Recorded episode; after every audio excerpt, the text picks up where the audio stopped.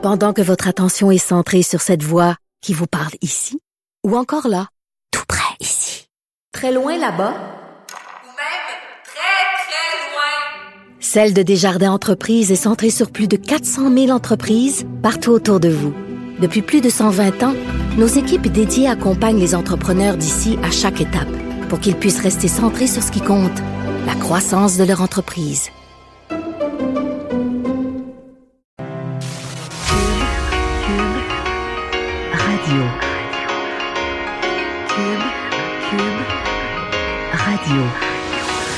Le retour de Mario Dumont. Deux heures d'info. De 15 à 17. Il provoque et remet en question. Il démystifie le vrai du faux. Mario Dumont et Vincent Dessureau. Le retour de Mario Dumont. Bon après-midi tout le monde. Euh, nous sommes ensemble pour les deux prochaines heures. On va vous accompagner euh, comme ça en vous résumant ce qui s'est passé euh, dans cette journée en actualité. Vincent, bonjour. Ça va bien? Ça va très bien. Ça va fait très super beau encore une fois. Oui, vraiment, On- vraiment. On, voyait, c'est les initiations à l'université ou dans les cégeps. Là. Alors, Il y a de- des gens déguisés qui se promènent. Oui, j'en ai vu tout à l'heure qui étaient attachés, des, des- des jeunes adultes, mais attachés comme des enfants à la garderie. Il y avait comme un morceau de drap, là, puis ils étaient tous attachés l'un en arrière Ah. Après de l'autre, ça, sur le trottoir. oui. Ils suivent. Bon, soyez prudents en traversant la rue, par contre. là. Oui, exactement. Euh, parlant de nos jeunes, parce que euh, on continue, hein, on l'a dit, les deux premières semaines, c'était de mes réflexions accumulées de l'été. Et là, aujourd'hui, je te- je te- avant d'aller à l'actualité, je te parle de mes réflexions. La, la base vient pas entièrement de moi. là. Oui, j'ai des observations, mais la grosse base, je vois un de mes amis cet été, de mon âge, donc pas un jeune, c'est un semi-vieux, appelons ça de même Ouais. mais qui était allé voir un spectacle dans un festival en région. Puis il y avait beaucoup de monde, mais il n'était pas dans le clientèle cible. C'était du monde vraiment plus jeune que lui. On va dire que c'était un festival, là, le, le- le groupe la musique, c'était, mettons, 18-25, 16-25, c'est plus ça. Mais lui, il aimait ça quand même, là, mais il était... C'est un outsider. Il était un peu peur dans la place. Et son observation, c'est quand ça a fini. Il dit, est-ce que nos jeunes sont vraiment verts? Parce qu'on dit ça, puis on répète ça, puis on répète ça. Tu sais, nos jeunes sont, nos jeunes sont verts. Les jeunes, eux autres, de l'environnement, ils l'ont compris. Même des- Contrairement à ta génération. ben toi, oui, admettons, même, même là. des grands-parents spontanément disent ça. Nous autres, là, on essaye de s'habituer à, à recycler puis à faire ce qu'il faut. Mais les jeunes, eux autres, là, un peu comme la technologie, un peu comme Internet, les jeunes, ils grandissent avec ça. les- Quand le spectacle finit, la- la- le terrain se vide, il y avait des milliers de personnes, là. C'est un dépotoir, là. C'est un dépotoir, là. De canettes, de bouteilles, de verres vides, de plastique Du linge, des. euh, n'importe quoi. Il dit quand ça se vide, là, c'est un dépotoir, là, totalement. Ben, J'ai vu même des articles là-dessus. C'est vraiment une, une problématique. Entre autres, en- je, je cherchais le chiffre, je viens de le trouver. Juste au Royaume-Uni, les déchets des festivals, c'est 23 500 tonnes de cochonneries et entre autres des tentes. Parce que là, il y a plein de jeunes. Ils laissent leur temps. Ouais, les jeunes utilisent des tentes puis ils laissent. Mais je veux dire, c'est beaucoup de, je veux dire, c'est beaucoup de résidus. Puis justement, le microplastique, là, ces genre de trucs-là, des, des- des vieilles tentes, là, ça s'effiloche. Ça fait partie d'un paquet de problèmes. Là, jeter juste des vieilles tentes de même à que je vais s'en aller au Fait dépotoir. ça sort servi une coupe de fois, le festival est fini, euh, la On tente- laisse ça là, une tente pas chère. Là. Tu mets ça, tu l'utilises une fois pour aller euh, être le premier dans le fil. Après ça, tu jettes ça avec des vieux Remarque- sacs de couchage. si mettons que t'as couché 4 dans la tente, les billets du festival, c'est cher, là. Les festivals de musique, les billets sont 300 pièces. Disons, le prix de la tente, donc ça a coûté 80 pièces pour la Tu s'en tente, fous. 20, 20 pièces chaque, là. C'est- Ah oui, de toute façon, il y a des jeunes qui ont quand même de l'argent aussi. Là, fait que regarde, euh, vieux, deux vieux sacs de couchage, des vieilles couvertes, on jette tout ça avec des bouteilles d'eau. euh, des- Il n'y a, pas- y a pas de limite. Là. Euh, Fait que, tu sais, c'est- c'est. Bon, les, les jeunes, c'est pas, c'est pas uniforme. Je pense que comme le reste de la population, on va dire, il y a toutes sortes de gens toutes sortes de priorités. Fait que, tu sais, dans le fond, la, la, la conclusion, je me demandais, c'est est-ce que les jeunes sont. Oui, c'est sûr que si on, si on fait une élection, là, ils vont voter plus vert, des partis verts plus, il n'y a pas de doute, là. Mais tu sais, ça, c'est facile, là. Tu sais, vouloir que ton gouvernement soit vert à ta place, tu vas, voter pour le parti vert, ça me donne bonne conscience, puis tout ça, mais, tu sais, c'est pas. euh, T'as ça la fois, t'as allé voter une fois oui. aux quatre ans. tu puis- vas donner ton vote à un autre, tu le donnes au vert, puis là, ben, tu dis, moi, je suis environnementaliste, là, Mais quand ça t'oblige, mettons, à traîner un petit sac, puis garder tes tes cochonneries, puis puis- repartir avec tes cochonneries, puis les mettre dans les bons bacs pour euh, que t'assurer ce soit qu'on s'en débarrasse de façon ou efficace. consommer moins, ou peu importe. Oui, ou consommer moins, effectivement. Arriver, mettons, à être plus loin, mais sacrifier, dire, ah, je sacrifierai pas une tente, trois sacs de couchage, puis un paquet de stock, j'arriverai plus tard, puis je serai plus loin, mettons. Mais non. Ça, non. C'est un petit questionnement. Ben D'ailleurs, j'ai vu, il y a des compagnies, c'est en Angleterre, qui développent des euh, espèces de tentes temporaires en carton. Pour que les gens achètent ça plutôt que dépenser des tentes pour attendre euh, après des gros shows. Et mettons, peux- mettons, que, mettons que dans ton festival de musique, ça donne qu'il pleut toute la nuit, la Ouais. totale. Ben, peut-être que il y a peut-être une petite, petite graisse là, qui, Ouais. qui, qui permet de. 24 mais- heures. Ouais, 48 c'est- heures. Ben non, c'est ça, tu ne vas pas une semaine en camping, là, mais ça peut peut-être te protéger euh, quelques heures des intempéries. Je sais pas trop, mais ils vendaient ça pour les festivals parce que ça devient de plus en plus un, un problème. Le seul festival qui est exemplaire là-dessus, c'est celui au, euh, au milieu du désert là, aux États-Unis, dont j'oublie le nom, qui est, euh, je sais qui est com- exactement. complètement sauté. Eux, euh, d'un, il y a des clôtures partout autour pour protéger euh, les, pour pas que le vent emporte des des rebuts et tout ça dans le désert. Et à la fin, il y a des, une armée de bénévoles qui passent le sable. Là. Coachella. Ouais, non, Coach- non, pas, pas Coachella. Coachella? Non, celui qui est dans le désert, qui est complètement sauté, là, euh, qui, euh, où on fait de- brûler une, celui de Joshua Tree, non? celui qu'on fait brûler une grande effigie à la fin. Là, je te le Ah, trouverai ok. dans les prochaines minutes. Mais il passe le sable au peigne fin après pour enlever tous les résidus. À la fin, là, il La reste, perfection. il reste juste du beau sable blanc.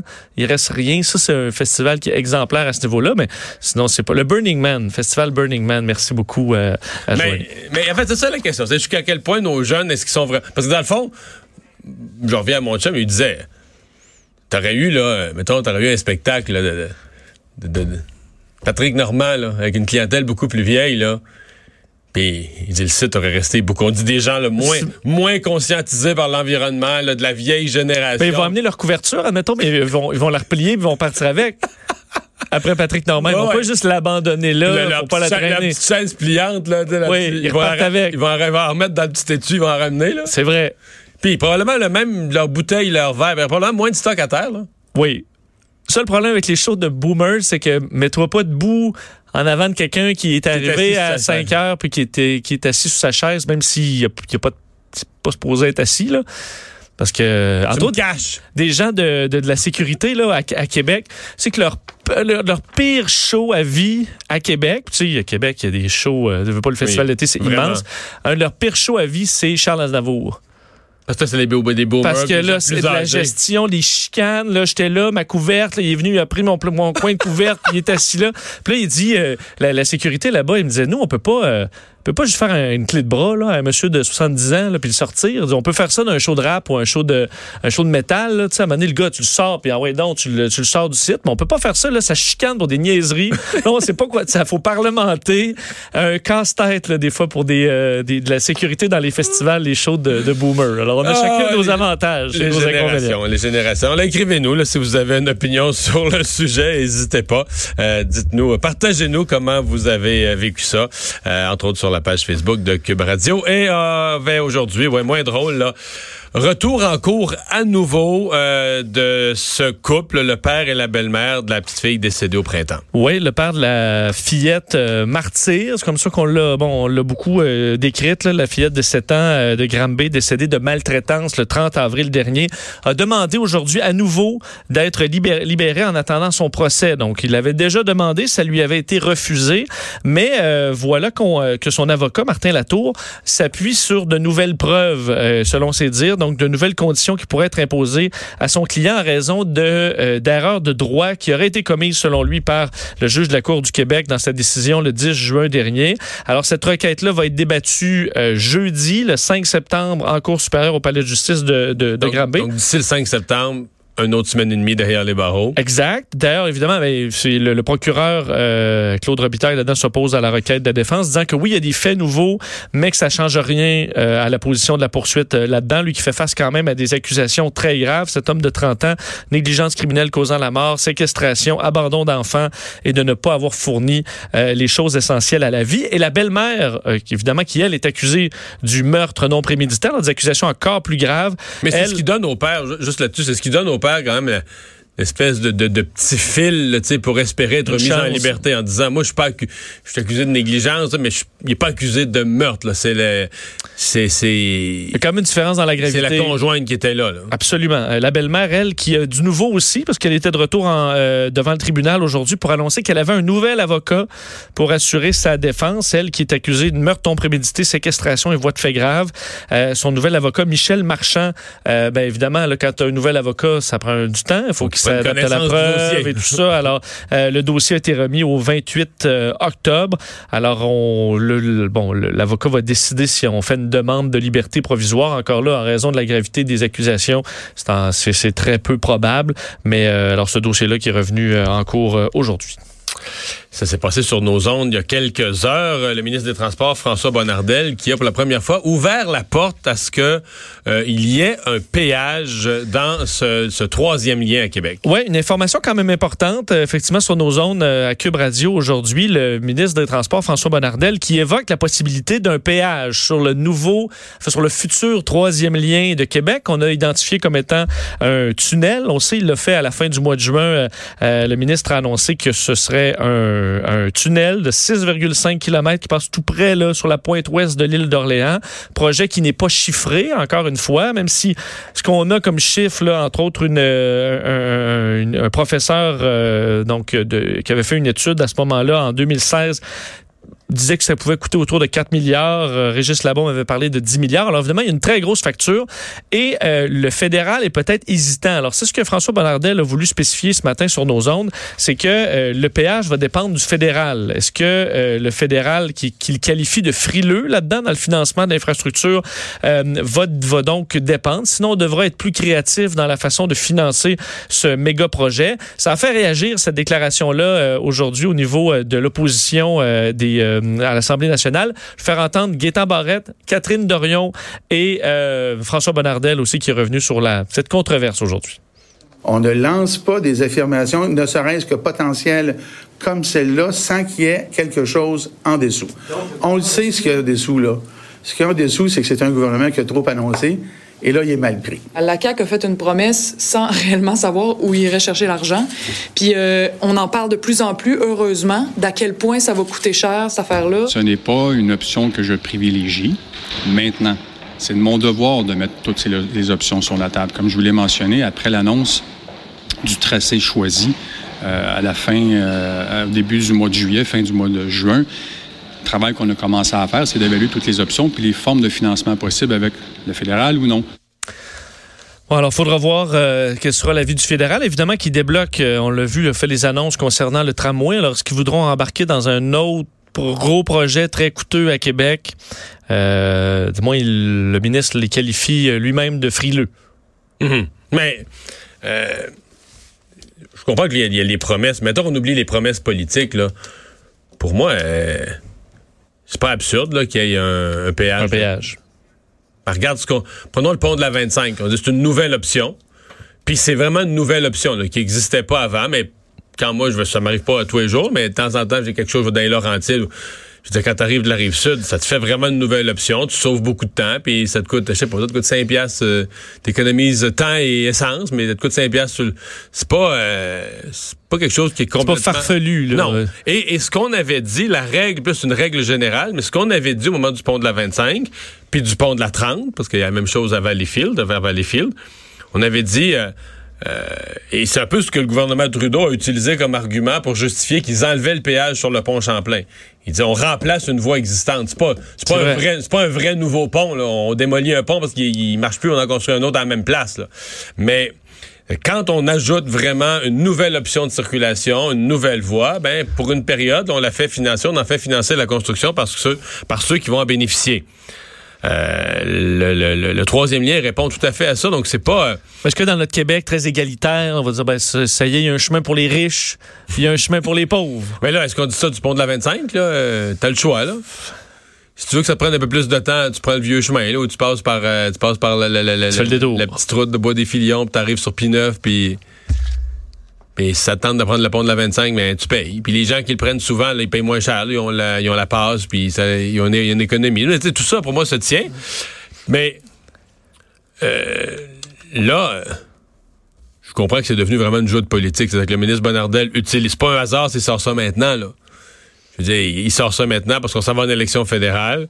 Puis là, il veut permettre aux partis, mettre de la pression sur les partis fédéraux. Peut-être, euh, ben, peut-être qu'Andrew Scheer va arriver, va aller à Québec, va promettre, lui, de mettre les sommes nécessaires pour que le péage soit pas nécessaire. Donc, va prendre le crédit de, de si je suis élu, moi, je vais vous, euh, Je vais vous financer ça. c'est- je vais financer ça, puis je vais Parce que reste l'économie du péage à tous les utilisateurs. Là. Parce qu'en péage, si ça coûte effectivement 10 milliards, là, euh, puis le péage, euh, Ouais, c'est quand même fort. Ce Ouais, sera ouais, pas deux piastres. Là. Non, mais là, c'est ça. Mais si ça coûte 10 milliards, parce que le projet était 4, 3-4. Si ça coûte 10 milliards, à mon avis, malgré tout ce qu'ont dit les députés de la région de Québec, ça va soulever la question, est-ce qu'on fait ça ou est-ce qu'on fait ça maintenant? Est-ce que, tu sais, on- il aura beau dire, là, j'ai entendu Kerr, il aura beau dire, il n'y a pas de limite. Ça, c'est jamais vrai, là. Je veux dire, toi, euh, tu, tu- tu vas refaire la salle de bain là, chez vous, là. Oui, il va y avoir Bon, une tu limite. peux dire, euh, c'est ça. Tu peux dire, ah, 11 gardes, 8 000, ça me dérange pas. 9, 10 000, ça me dérange pas. Là, 11 gardes. Puis, ah, on va faire du beau, il n'y a pas de limite, là, 11, 12 000. Mais je veux dire, à 77 000 ou à 149 000, tu vois, Je vais, je- à un moment donné, je vais débarquer. tu vas casser, là. C'est assez. Mais c'est pas vrai, c'est qu'il n'y a pas de oui. limite. Tout a une limite. Il y a, toute chose, il y a un montant où tu vas te dire, ben là, ça n'a plus d'allure. C'est pas vrai qu'il n'y a pas de limite. Mais C'est pour ça que je te dis, euh, si si le prix est raisonnable, ben un péage, c'est pas fou, c'est pas complètement fou. Puis si le prix est déraisonnable, ben là, la question qui se pose, c'est plus qu'une question de péage ou pas de péage. La question qui se pose, c'est est-ce qu'on est qu'on va de l'avant avec ce projet-là ou pas? Commission sur les médias, sur l'avenir des médias, ça s'est continué à Québec. Euh, deuxième journée. Euh, D'autres sortes de questions qui ont été posées aujourd'hui. Oui, des questions quand même pertinentes euh, de la FPJQ, donc Fédération professionnelle des journalistes du, du Québec. Stéphane Giroux, son président, qui est allé parler à, la, commission, expliquant que euh, on, on se dirigeait possiblement vers une montréalisation de l'information. Alors, euh, parlant des quotidiens, qu'il allait avoir des quotidiens à Montréal, un à Québec, puis ensuite, ça allait être leur mandat à ces deux quotidiens, ces quelques quotidiens-là, de couvrir ce qui se passe en région. Est-ce que ça, c'est possible et envisageable? Mais du moins, lui en doute. Il dit quelle salle de nouvelles à Montréal va envoyer un journaliste voir ce qui se passe à Stockley Sud? Ou euh, euh, qui va envoyer euh, quelqu'un à l'hôtel de ville d'Amoukoui, par exemple, voir ce qui se passe là-bas. Il dit c'est c'est impensable. Alors suggère. Surtout que les Suds, là, c'est quand même à une heure du pont Champlain. S'il se passe quelque chose, il y aurait une petite chance. À Amkoui, le Amkoui est béton. là. Amoukoui et béton. Là, à 6 heures de Montréal, là, t'es béton. Et euh, on se demande, lui propose que le gouvernement, puis on en a quand même déjà parlé pas mal, là, mais débourse davantage en publicité dans les médias traditionnels plutôt que sur les plateformes des géants du web. Alors c'est ce qu'il a dit entre autres, parlant que le métier de journaliste était de plus en plus précaire et que les, les, les, les, entreprises de presse engageaient dans des contrats très précaires, des petits contrats courts, euh, des petits salaires qu'on voyait pas dans le milieu avant, que entre autres le, le prix là, par feuillet était souvent le même que depuis 25 ans. Alors c'est ça, ça a plafonné, que c'était quand même dur dans certains cas de gagner sa vie euh, de, de, de façon euh, correcte. Alors ça c'est bon, c'est arrivé sur la table pas mal. Et la question aussi de Télé-Québec, euh, amenée par la centrale des syndicats du Québec, Qui demande est-ce que la CAC pourrait investir davantage euh, dans Télé-Québec pour élargir le mandat en région? Donc, est-ce qu'on peut envisager des nouvelles à Télé-Québec? Je suis pas contre ça. Mais je veux dire, on voit vite le biais syndical, bon, qui ont toujours adoré tout ce qui est syndicaliste, ont toujours adoré Radio-Canada, puis tout ça, tu sais, puis euh, le, le- le- ce, ce rêve de n'avoir que des médias gouvernementaux, là. Puis une société où il n'y a plus de médias privés, là. Tout ce qui est médias appartient au À gouvernement. des gouvernements. Ben, au moins, c'est pas le même. Non, mais... Ah. T'as deux gouvernements différents. Fait que, être informé uniquement par des sociétés d'État, excuse-moi, là, c'est pas ça. C'est Ben, des- surtout, est-ce que, je veux dire, Ben, ça, coûte cher aussi, là. Alors, Télé-Québec, il va falloir que tu. Il va falloir qu'on débourse. Oui. Puis que les gens Non, soient prêts là, à ça. Parce que là, présentement, Télé-Québec fait des productions, exemple, des séries pour enfants. Je dis pas que ça coûte pas cher, là, ils ont des gros budgets. Mais c'est quand même hors catégorie avec ce que ça coûte, ce que, ce que la CSQ propose, le bâtir des salles d'information. Parce que là, bâtir des salles d'information, il faut être des journalistes, il faut être des gens là, jour et nuit prêts à aller. Un accident arrive à 2 heures du matin, des gens jour et nuit prêts à aller couvrir avec des salles de montage partout. Dans... Je sais pas si la CSQ, je sais pas s'ils savent de quoi ils parlent.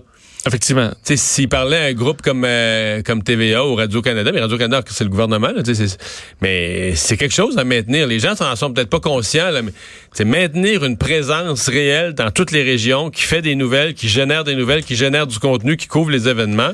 Parce que tu vois, j'ai déjà, mettons, il y a un bout de nouvelles à V, là, mais tu sais, tu le vois que c'est le minimum, ça, Ouais, c'est des. juste pour remplir les obligations du Exactement, CRTC, mais tu t'as pas de. De réel. Je pense pas que tu as une information là de grande qualité, à part juste avoir le quota minimal pour passer le, Le tu sais, CRTC. passer au CRTC. Tu le vois que ça prend, faut que tu ailles au-delà de ça, là, au-delà du minimum. Ça, Ouais, mais ça prend des cher. ressources. C'est pour ça que tu pars avec Télé-Québec qui aurait rien, puis tu, tu dirais à Télé-Québec, construisez ça, là. C'est toute une. euh, C'est pas fait. Toute une aventure, Euh, toute une dépense. D'ailleurs, Euh, sur, sur la, la FPJQ qui amenait aussi une réponse à la question de, euh, de l'indépendance des médias, justement à ta question si c'est gouvernemental, euh, ben, lui faisait la référence avec la BBC, là, qui dit qu'il est fortement subventionné, mais qui exerce sa mission en toute indépendance. Alors que c'est un peu un l'exemple Ouais. parfait du média très financé qui, qui est un exemple. Je partirai pas le débat sur la BBC, mais la BBC se finance, là, contrairement à Radio-Canada, se finance beaucoup plus en faisant des super documentaires. Qui vendent partout dans le monde. qui vendent dans toutes les langues. T'as absolument raison. Alors, ça, c'est une autre forme de financement indépendant où tu fais du contenu d'une telle qualité qui, est, qui est- qui est revendable dans plusieurs langues. Et ça aussi, c'est dans le modèle de financement de la BBC. Parce qu'ils dépensent quand même des fortunes dans la production de ça, mais ils sont capables d'en tirer un profit Ben, tellement comprends c'est quelque chose que- d'exceptionnel. Ben oui. Euh, c'est vendu, euh, c'est vendu partout. Mais je te dis tout de suite que sur cette question de, de- des médias, de la mondialisation, tout ça, c'est là-dessus que j'écris pour le journal de demain. Je Moi, me j'étais, réserve. euh, Faudra me lire demain matin. pour savoir exactement ce que tu en penses. Ouais. Peut-être juste dire de l'association euh, des euh, journalistes indépendants aussi, eux proposaient que le soutien vienne davantage par le biais de bourses de recherche, euh, de formation, de création ou de production, donc pour soutenir les journalistes plutôt que les entreprises de presse. Alors c'est une des suggestions de l'association des journalistes indépendants.